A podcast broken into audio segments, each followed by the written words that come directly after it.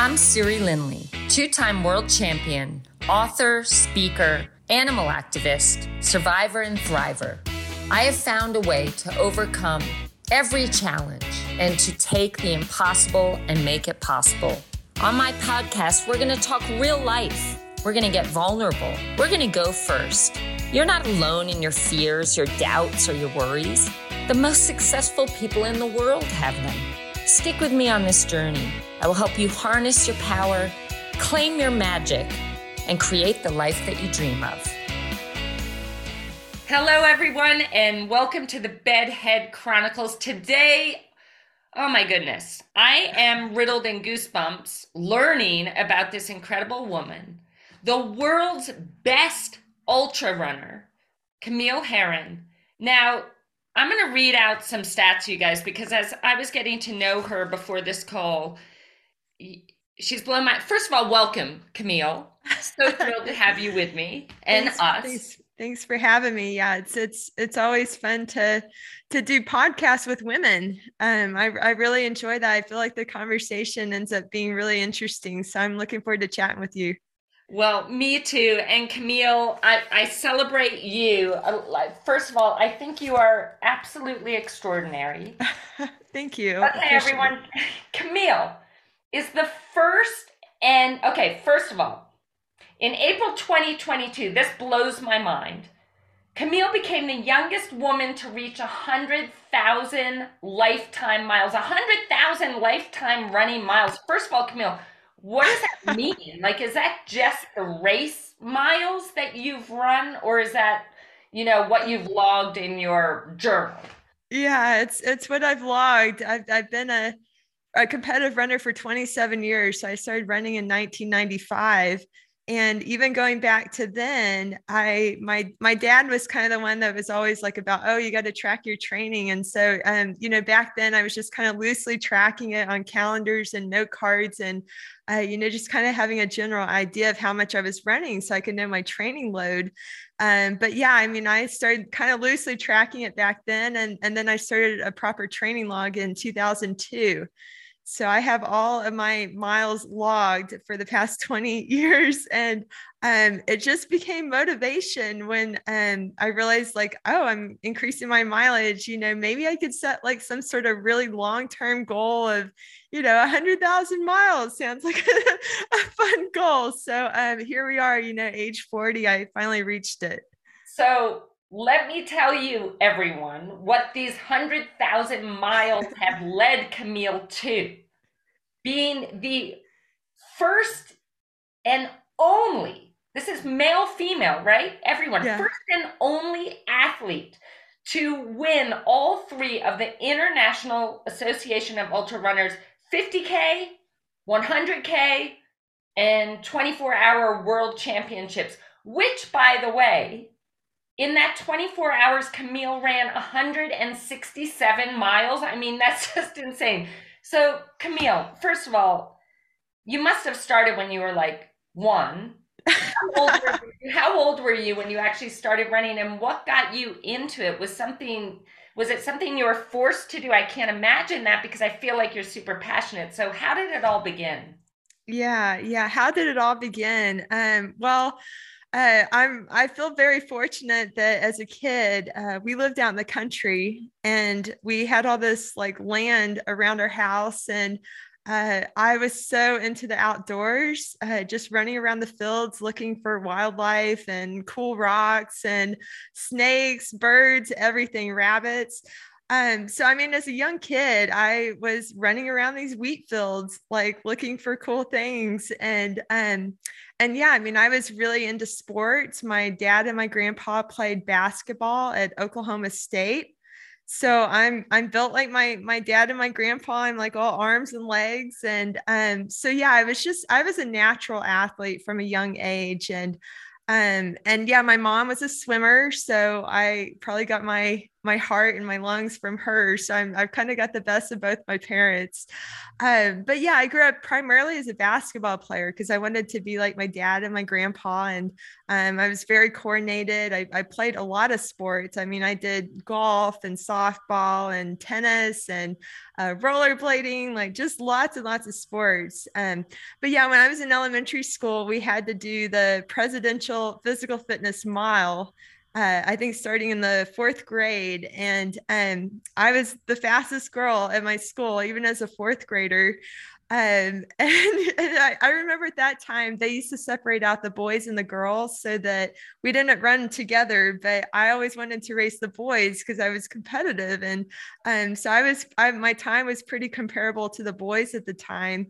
Um, and so I, I kind of knew from there that you know I think I might be pretty good at this running thing um but but yeah and, and basically the way it started was in junior high we had to uh, our basketball coach was the track coach in the seventh grade and we had to go out for track um, in the seventh grade. And I just remember from the first day, like I could just endlessly run loops around the, the middle school and I just didn't get tired. And I, I remember like all the other kids would start like walking and I would just be like, I just keep running. like it was just so easy for me. And um and and then I went out for cross country in the eighth grade um because i had we had to choose an off-season sport because our basketball coach was a softball coach. So um i very boldly chose to do cross country instead of softball which at the time was you know perceived as the harder sport.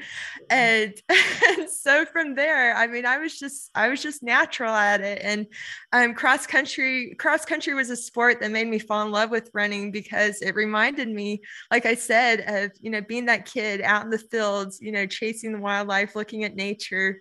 Um, and so that was a sport that made me fall in love with running. Wow.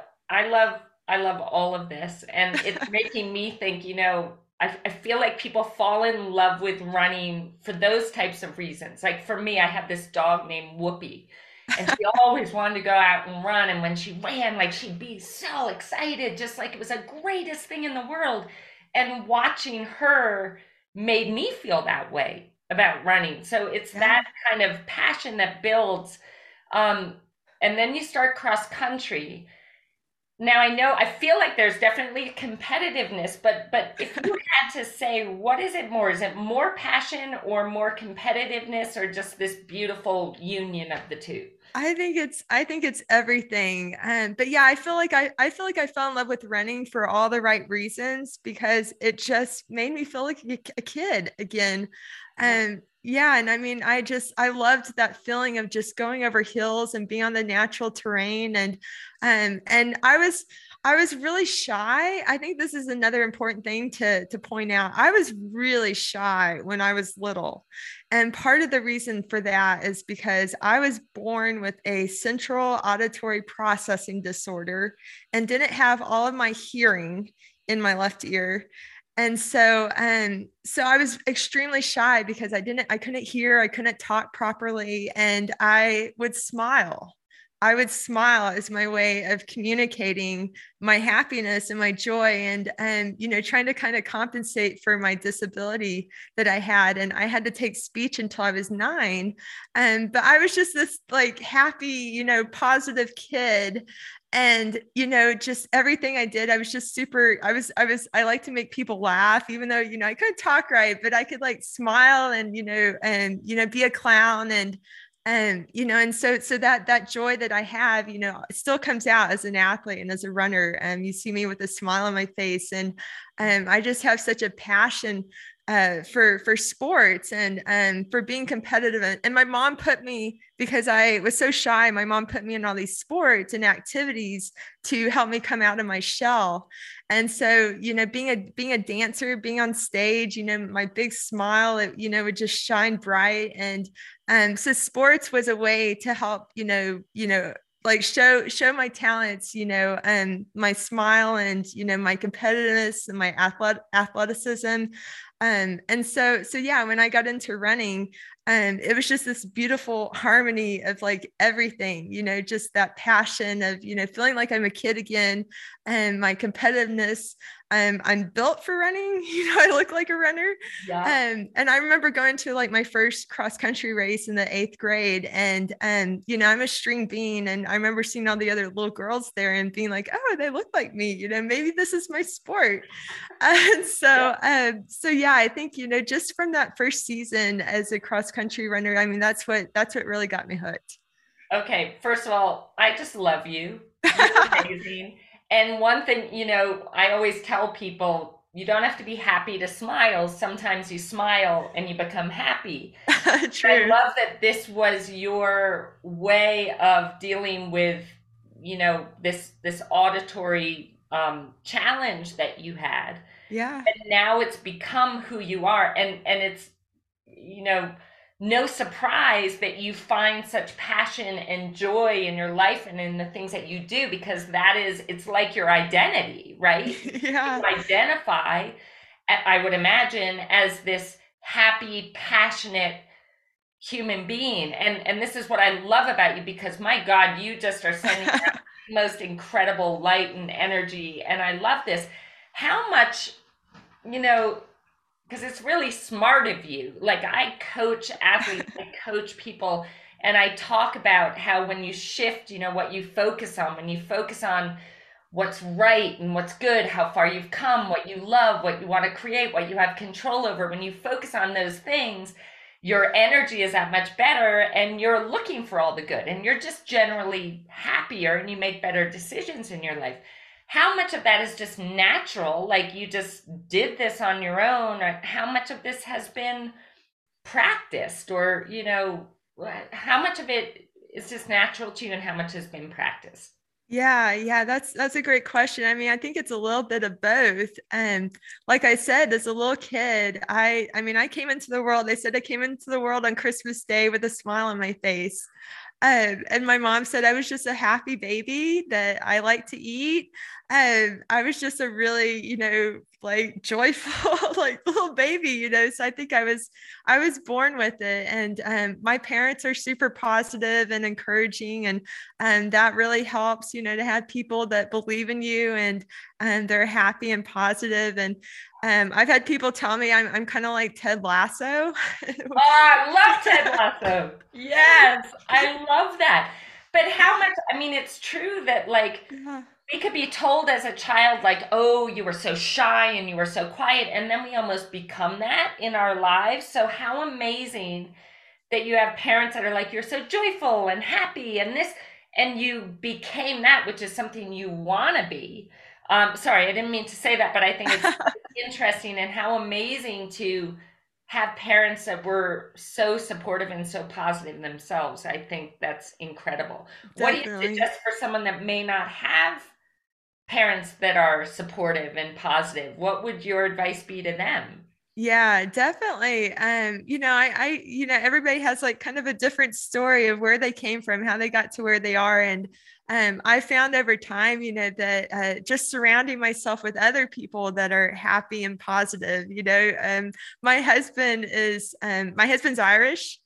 And when I met him at a jazz festival when I was in college, and he was just like me. Like he was just so funny and happy and positive. And um, I mean, I was hooked on him. You know, from from that first night that I met him, I was like, this is this guy. You know, is you know, I really like him. He's he's really funny, and um, and he was my husband was also uh, an elite athlete. He was a six-time All-American runner at the University of Oklahoma, so he knew how to he knew how to live the lifestyle of an elite athlete. And you know i think his you know positive positiveness and happiness you know like carries over to his running as well.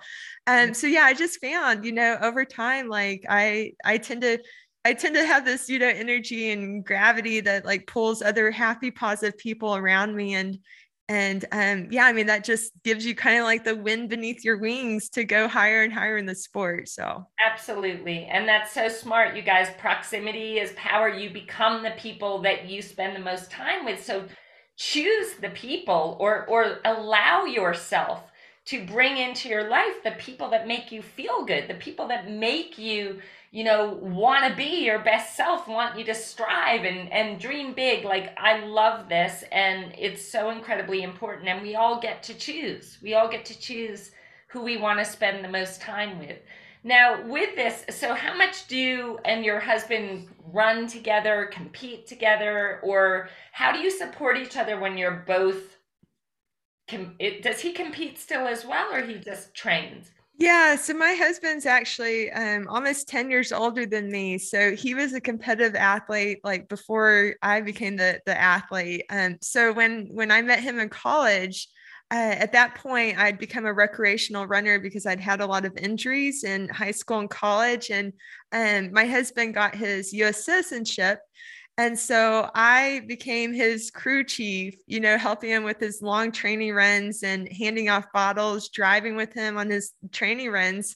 And you know so he was the elite athlete and i just saw like the work ethic that it took for him to you know get to making the olympic marathon trials in 2004 and i i remember driving with him you know i was still in college so i was like studying you know my my hardcore science courses and i'd have my textbooks you know and i'd be driving with him and you know handing off bottles and then i'd be studying you know for you know human physiology or whatever.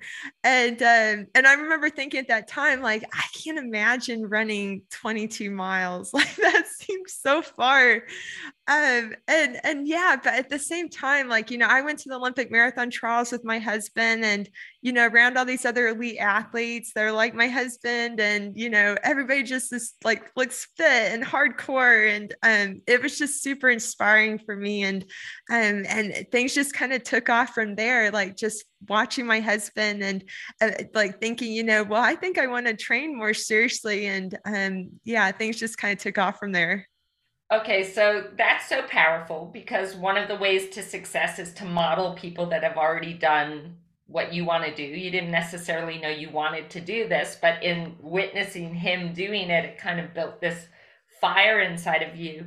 Um, when did you first decide, you know, I'm going to go run? I mean, 50K to me is like just insane. Like, like when did you first decide that you wanted to not just go long, but really long?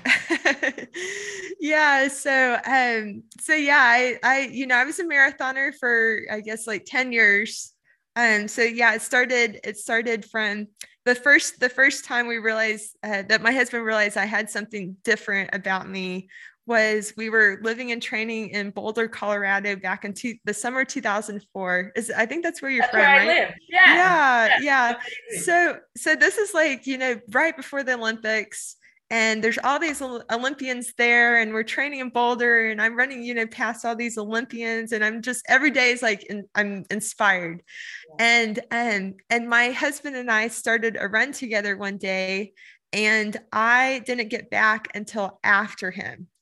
And I'm just a recreational runner at that time, just kind of tagging along with my husband. And my husband's like, wait a minute, you're running further than I am. so um so that so he was like well how much are you running and i told him oh you know i'm running about 70 miles per week and like not even racing not even training or doing anything just running for fun and um, my husband was like, "Well, that's that's quite a bit of running for somebody that's just a fun runner." Um, so that's when he said he knew from the beginning, like I had something different about me. Like the the I didn't set limits. Like him, he would go for a seventy minute run, you know, like a ten mile run for him me, I didn't set limits on how far I would go. I would get out there, I would be enjoying the run. I'd be like, oh, I'm going to go a little bit further, you know, like go explore this, you know, hill or whatever. Um, so I kind of had this endless mindset of I'm not going to limit myself. And so he says, you know, from the beginning, he knew that I was different. And yeah so that was so that was that was the turning point when he started you know coaching me and giving me workouts. And you know i ended up having a 10 year marathoning career where you know i developed myself over time made three olympic marathon trials made a us team in the marathon at the pan american games in 2011 and um and so i always knew that i wanted to do ultra running but my husband wanted me to focus on the shorter distances and getting the most out of myself you know before i got made that leap. And and so the turning point was I was at the um I was running a lot of marathons for a period and I you know realized like oh I became a marathon maniac which is you know running so many marathons in a period of time. And okay, yeah. Uh, yeah, and so I became this marathon maniac, and then I um, I made my first U.S. team, and then I was also ran um, the the the New York City Marathon like 13 days after I ran on my first U.S. team. So you know, I ran two like high profile races, did really well at both both of them. And when I was at the New York City Marathon, is when the elite coordinator uh, David Monti started talking to me about, hey, you know, you just ran these two amazing marathons. Why don't you try ultra running? and so he was kind of the person that like kind of planted the seed like maybe i should make that transition to ultra running and so um so yeah i ended up running my first ultra in 2013 at two oceans in south africa which is 56k so uh, so running an ultra is going beyond the marathon which um you know going usually the the, the normal distance is like 50k um, and then you know it just goes from there so um, so I ran two oceans and and my first my first ultra was just kind of like okay, um, but not great. And it seemed like like it wasn't until I went even further to 100k that things started to you know really separate out like okay i've got talent for this. So um so 20 yeah 20 2015 was when i ran my first 100k and that was kind of the epiphany and because during that race i started catching the men during the race and i i remember i remember during that race like you know i just keep going. I'm not feeling tired. I'm catching them men they look really tired. And i'm like what's going on? Like these guys are much faster than me at the marathon but i keep going and i'm feeling good. I keep going. So i that was kind of the turning point where i said okay i think i think i've got you know some talent for this. So this is incredible. And, and let me say, I think I read you've run like a 237 marathon. Is that right? Yeah, yes. I, you know, I was kind of in the prime of my marathoning career when I made that leap to ultras. And, you know, I, I could have kept going with the marathon. You know, I, I wonder, you know, could I have gotten into the low 230s or sub 230? Um, but you know, I was I like I just had like this feeling like I was meant to make that leap and there were just all these signs like telling me to make that change.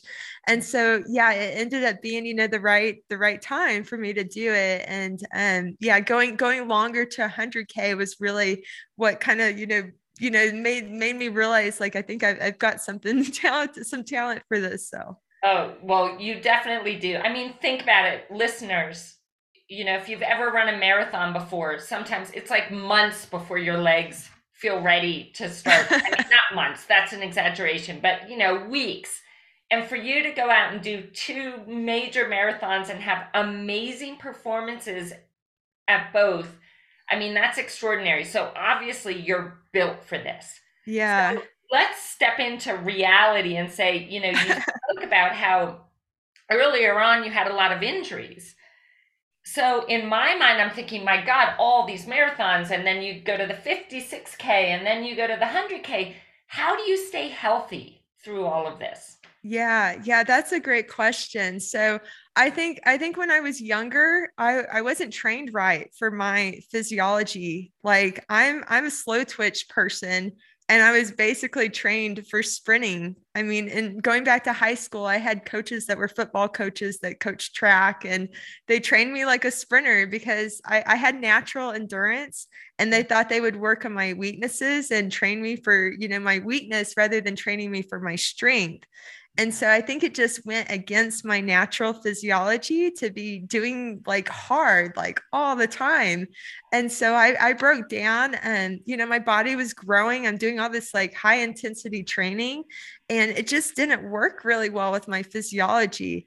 And so um, it wasn't until beyond uh, or when I, the, the last part of my college career, when my husband started coaching me and, you know, I'm running more, I had slowed down the pace so I was working more with my natural physiology and my husband, you know, taught me how to, you know, take my easy runs easy, take my hard days hard. and that just worked better for my physiology. And so as I slowed down the pace for my easy runs, I found that I could run more and more and more and I felt better. I had grown into my body as an adult finally. So I was, my body was better balanced in terms of my muscles and my bones. And, um, and yeah, just having my husband, you know, to properly coach me and, you know, take my easy days easy, hard days hard. Um, we just found over time, you know, what worked for me. And, you know, I'm more of a slow twitch person. And and and just you know getting into the marathon getting into ultra i mean getting into ultra was really you know this i felt better i felt better training for ultras and running slower and longer and you know just things just started to click so Okay, that's incredible. And I want to thank you, Camille, because all my athletes that I coach out there, where I always say easy is easy and hard is hard. So thank you. You just totally like put a stamp on that. Um, I love that. And I love that your husband, you know, was the one that kind of figured this out. And there's something to that when here you are, you're doing 100K and you know that this feels right. The training for this feels right. Go with what feels right. Trust your gut, trust your instinct. So, with this, can you kind of throw out, you know, a typical week of training in preparation for 100K because I can't even imagine. So I would love to hear from you. And I want to, are you excited about this kind of training? Like, is there any session that you don't look forward to? Are there some that you're like chomping at the bit for? Yeah, yeah. So um, I think I think it's really important to point out that that a lot of marathoners that try to get into ultra running, they make the mistake of thinking they need to do more they think they need to run more mileage. They think they need to extend their long runs. I mean, I did all that. I tried all that. My first two ultras, I was trying to extend everything and do these 30 mile training runs. And you hear about ultra runners doing back to back long runs. Yeah. So I, I, you know, was trying to do more and it felt like it made me tired and was losing kind of the zip in my legs. And I felt like I was underperforming my first two ultra attempts. Um, and so I kind of said going into 2015, training for this 100K, I'm going to go back to marathon training. I'm going to go back to what works for me and my blueprint. Um, and so, I mean, we we know we know what works in the marathon. And so, I went back to my blueprint of training, which is basically like a two week training cycle, where um, I have four main sessions in a two week period, which includes short intervals, long intervals, a progression run, and a hill session. So, four main workouts, and then all the other days are just easy runs. Um, I might do like a long run every two weeks, which for me is a long run is about 18 to 22 miles. So I'm not doing like crazy long runs for ultra running, and even going up to 24 hours. I've I I had uh, when I trained for my 24 hour world record in a 16 week period, I only had four long runs that were between 18 to 22 miles. So I'm not hitting. I, I love this yeah I, I mean we just focus on quality. We focus on those four main sessions in a two week period and then between that i'm just going easy. I'm enjoying my runs. I'm re- recovering. And so um so when i went back to that way of training is when i started to thrive and get my speed back and you know just started crushing records.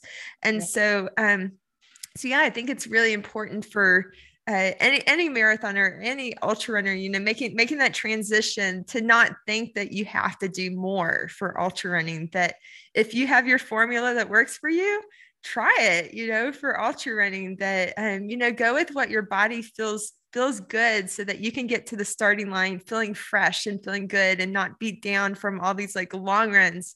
Um, so yeah, that was the difference maker, and and yeah, I mean, I've just I've just stuck with what works really. Okay, Camille, this was so meant to be this conversation because you're going to be like my poster child for my athletes that I train for half uh, Ironmans, Ironman racing, and I have never had an athlete run over 20 miles for an Ironman, and that 20 miles is done maybe once or twice in the year leading into the Ironman. But it's always a fight it's always a fight because they're like, how? How can I run a great marathon if I'm not running over 26 miles or at least 26 miles? And it's always a fight. And I love that you you get it number one but how how would you answer i'm asking for advice how would you answer my athletes questions when they're like but but how can i run a fast marathon if i've never run a marathon before yeah so it's it's all about cumulative volume so you look at you look at the cumulative volume that you've built up you know over time and so i've kind of found my sweet spot for you know eight weeks going into a peak race like I thrive on a, on a peak volume between about 900 and 1050 miles. So that's like hitting, you know, 115 to 130 miles per week. Um, and that's a volume where I personally thrive. I'm a slow twitch person. I can log lots of like easy miles, but you know, somebody else might thrive on, you know, 50 to you know 70 miles per week and so i think it just depends on the athlete and kind of finding that sweet spot for volume where you thrive and where um, you know you're you're improving you're not feeling broken down um, and so you have to look at cumulative volume over time that that's what gives you the endurance to sustain yourself you know? For for me i'm going like you said 167 miles in a day. I can't train 167 miles in a day. I would you know to be able to do that. Um but it's like cumulative volume you know putting in 900 miles you know over you know eight weeks leading up to race is what gives me that endurance to sustain my you know sustain my endurance sustain my speed you know when i do go for those amazing uh, ultra endurance feats yeah, Camille, you're amazing. This is absolutely awesome. And I think a huge part in this too is you can't show up at this huge race, whether it be 100K or an Ironman for, for triathletes out there. If you've trained so hard and you're losing the passion and you're dragging yourself out of bed to go do your sessions, like I always say, you want to have a full res- a mental reservoir going into your key race. Totally. And what does it take for you to have a full mental reservoir? Because on race day, you're going to want to dig deeper than you ever have. But if you've been digging, going to the well every single day, day after day, it's not going to look great on race day. So now, oh my God, I have so many questions for you. But how did it feel? And and I know you know you've broken the world record in the 100 miler and you broke it. When you broke the world record, I forget what year it was. You'll have to tell me that. But you broke the record by over an hour. Were you aware of it? Was that on your radar? Or was it a surprise and you figured it out when you crossed the line? Yeah, so um you know, it it took courage for me to do what I did the first time I broke the 100 mile world record. I had actually a couple months before that, I I, I I'm I'm a stats geek. And so I had calculated what was 10% off of the men's world record. And so it came out to like 12 hours, just over 12 hours for 100 miles. And so I said, okay, well that's that's possible. You know, for for most world records, the difference the differential between men's and women are is like 10 to 12%. So I said, well, that's possible. And and I put it out there. I put it out there like this is a couple months before I said, you know, I think my my I can run this, you know, based off of, you know, the men's world record. And everybody was like, "Do you realize that's over an hour faster than what Ann Trason ran?" And so in our sport, Ann Trason is like the legend. She's perceived as the greatest of all time. And but I didn't let it scare me. I didn't let it scare me what Ann had run. I had statistically calculated what 10% was, and I said, I'm going to shoot for that. And how, how I did that was I said, okay, well, this is the pace to hit, you know, 12 hours and 22 minutes. Um, and that equates to about 75% of heart rate max, which for me is like um, a steady long run pace. Mm-hmm. And so I practiced that, you know, knowing what my my steady long run pace, you know, I've been doing it for year, years, you know, I know what that feels like and practicing that with a heart rate monitor. So when I finally had my my opportunity to go for it, I just zoned out and said, okay, this is like a typical steady long run on a Sunday. And I just, I didn't wear my heart rate monitor, but I just focused on that effort that I knew that I'd practiced. Nice. And so went into the race, you know, with just thinking, you know, being joyful, feeling like I'm out in this like steady typical Sunday long run. And um and yeah, and when I when I hit halfway in that race, I think it was like 607 uh, through 50 miles. I mean, the internet was lighting up. like, oh my God, I can't believe it. yeah, so it was, it was kind of my husband, you know, following the internet chatter, and he says, he says, oh, they think you're going to blow up. They think you went out too fast. But I was so, I felt so comfortable, and I had so much trust, and you know, in myself, and feeling like I feel good. I feel like I can sustain this. So, um, so yeah, I just kept going, and um, ended ended up running um 1242 which was like an hour and like three minutes faster than the world record. And i mean it was just like i think people were just in such shock you know that i had taken such a large chunk off of the world record. Um, and and I didn't I didn't blow up but I just you know I I figured I, like I said it was just a, stat, a stats problem for me of being like okay this is 10% I'm going to go for it. Um, and just having that courage to do it you know I, I've i've been able to transcend the sport you know I, like you know when i got into the sport everybody's like oh Ann Trason set all these records you know and i I've broken them. You know, I, I took the sport even higher. And um, I mean, it's just amazing, you know, what what's happened for our sport here the past five years that because I've been, you know, breaking like largely breaking down these time, uh, these time standards and barriers, you know, you know, taking the bar higher than what Ann Trason did. And I mean, it's helped to elevate everybody in the sport to more women are getting after it. And and and so yeah, it's it's been a really cool thing to see our sport, you know, just continue to improve. Well, I mean, congratulations. absolutely Thank you. extraordinary. And yes, like you're paving the way, you're setting a new standard. How important was it? Um, I just love you so much. It's like one of my favorites ever. Like, how important was it to not think about what anyone else? I mean, it was important to have, you know, Ann Trason set the the record so you had something to work off of a time to work off of. But how important is it to just not worry about what anyone else is doing and say this is what i'm going to strive to do yeah yeah i mean it it's it was hard. It was hard when i got into the sport and I, I i'm somebody that i don't mind putting my goals out there. I'm you know i'm pretty confident. Um i have courage. I was not afraid of what the women before me had done that I felt like I had this magic inside of me and I, I needed to trust what I was feeling mm-hmm. and and just go with what I'm feeling really. And um and so yeah I mean for for me I I feel like if you if you aim for a certain time or a certain you know mileage you know for 24 hours like you're setting a limit on yourself. Yes that you're not you shouldn't aim for what someone else has done. You need to focus internally on yourself and trying to get the most out of yourself. And so i felt that i trusted that. I felt i felt like i was born for this.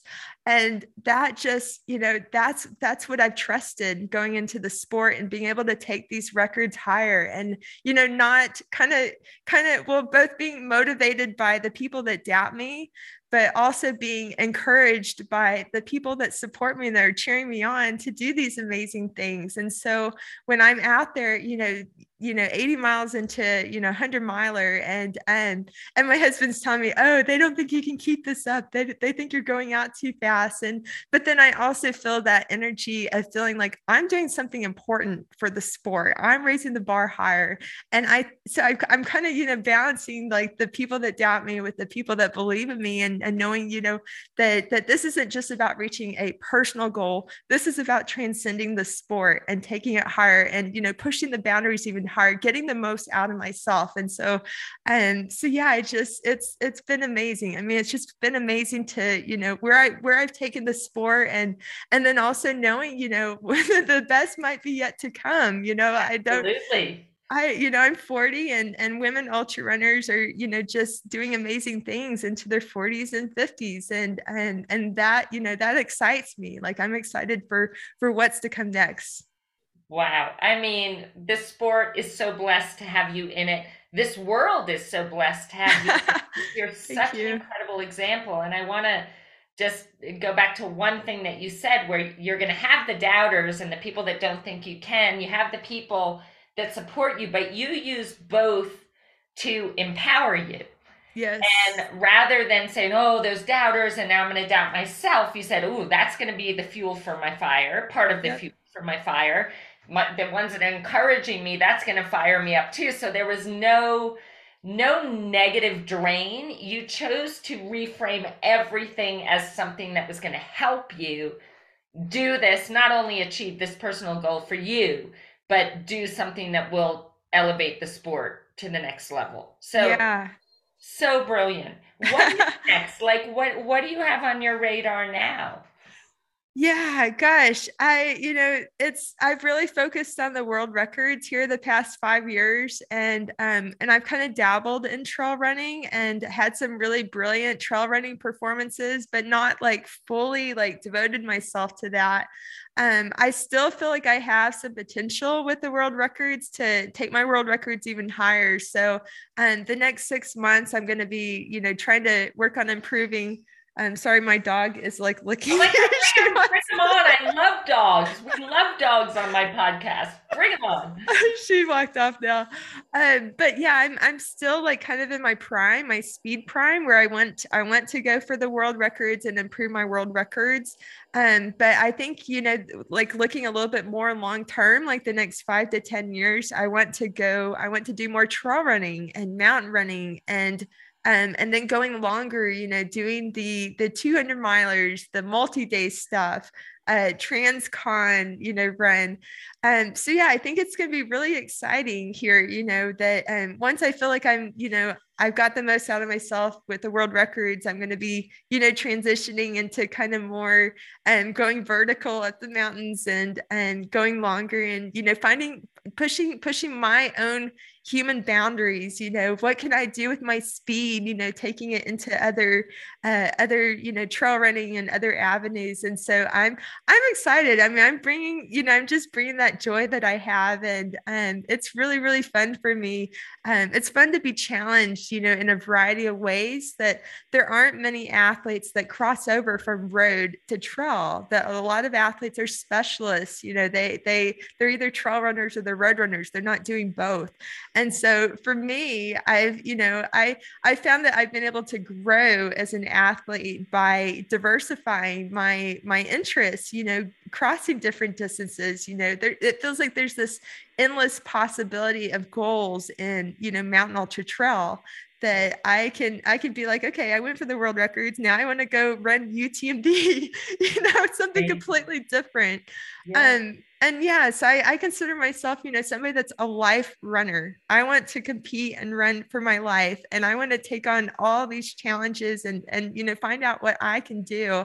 And and so yeah, I'm just, you know, gonna keep going with it. Amazing. And you're writing your own script. You have no limits. You consider all possibilities.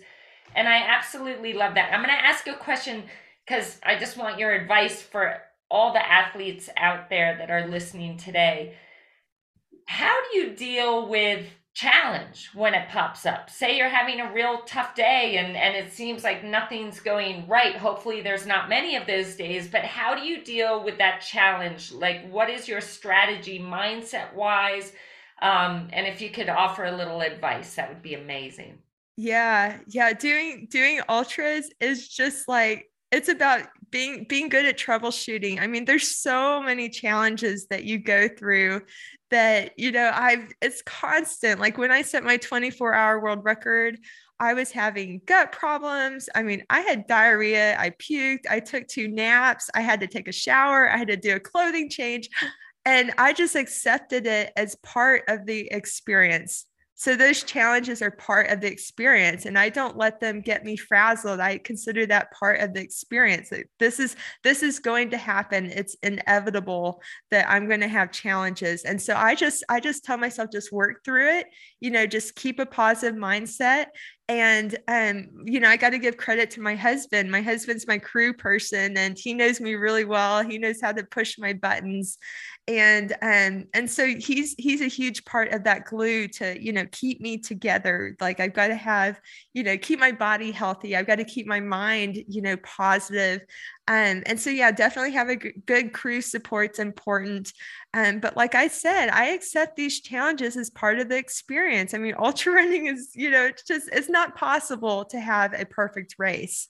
That it's you know you're striving for a level of excellence in a, a, race experience but these challenges are normal like i've normalized the challenges and so um so yeah i mean i i tell we we coach athletes as well and you know we we we tell them you know you're going to have lots of challenges and that's part of the experience like that's normal and you know we we help them you know figure out how to work through those challenges and and and yeah i mean i've gotten I, I feel like it's it's it's all a learning experience as well like i you know i'm kind of i'm you know seven years into my ultra career and i i have so much more wisdom now than i did you know seven years ago when i first got into it and and so yeah i've kind of gotten better you know learning uh, over time like how to work through challenges so.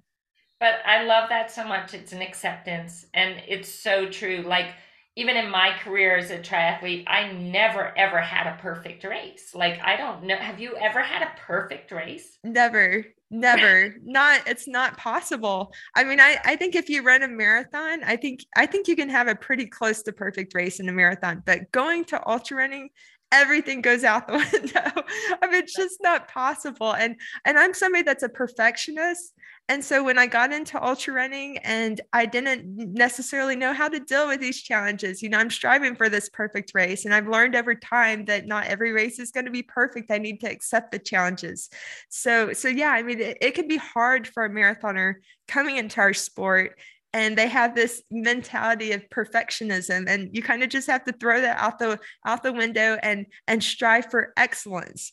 You know i think of excellence as being you know trying to get better trying to improve trying to overcome those challenges and strive for you know a, a higher a higher level. And but yeah perfectionism is you know you have to throw that out the window. So absolutely brilliant. So camille if there was like one piece of advice, I'm going to put you uh, kind of on the line here. One advice that you think would be the most important piece of advice to give, you know, a teenager or someone, you know, taking on something new or just in life, what would your biggest piece of advice be? That's a great question. Um, I, I, I like to I like to say that I, I run with joy um, I always find a way to, you know, turn turn lemons into lemonade, and you know, find the positive, and you know, be relentlessly positive. So, um, you know, even when you're, even when I'm in my darkest moments, I just find this way to wrap to to be positive and be like, okay, you know, I can get through this. And I feel like life experiences teach us that, you know, that every time we've had a challenge um, in our life, that we find a way to you know to get out of it and how it kind of you know makes us thick skinned and you know to deal with future challenges and so um so yeah i just you know find joy and you know be propelled by joy and and move move through light with move through move through life with a sense of optimism Oh my God. Okay. Neil, uh, I've been doing this for a while. This is my all time favorite interview. Aww. I want to thank you for being you. such a beautiful gift to not only my audience but to this world. You're such an example for people. I'm going to be telling every single one of my athletes that they should be, you know, following you, learning from you, using you as an example because you're just um yeah, such a gift to this world. So Camille, I want to thank you. I want to wish you all the very best. I know that this is gosh, it's probably only the beginning for you with what doing next, but you are an extraordinary soul. So thank you. Thank you. blessing us with your time.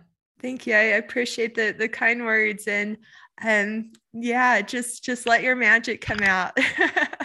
Absolutely. I have, I say claim your magic all the time because it's in there. Absolutely. And don't wait. Claim your magic now. Yep. Oh, Camille, you're amazing. Thank you so much. And I hope to see you again sometime. Thank you, everyone, for listening in to the Bed Head Chronicles. I know we handed you a gift today. So thank you, everyone, for being here. Thank you.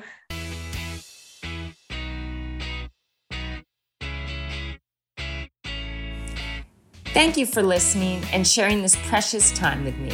Please remember to subscribe and to leave me a review. You can find me on Instagram at Siri Lindley, Facebook Siri Lindley, and Twitter at Selts, S E L T S.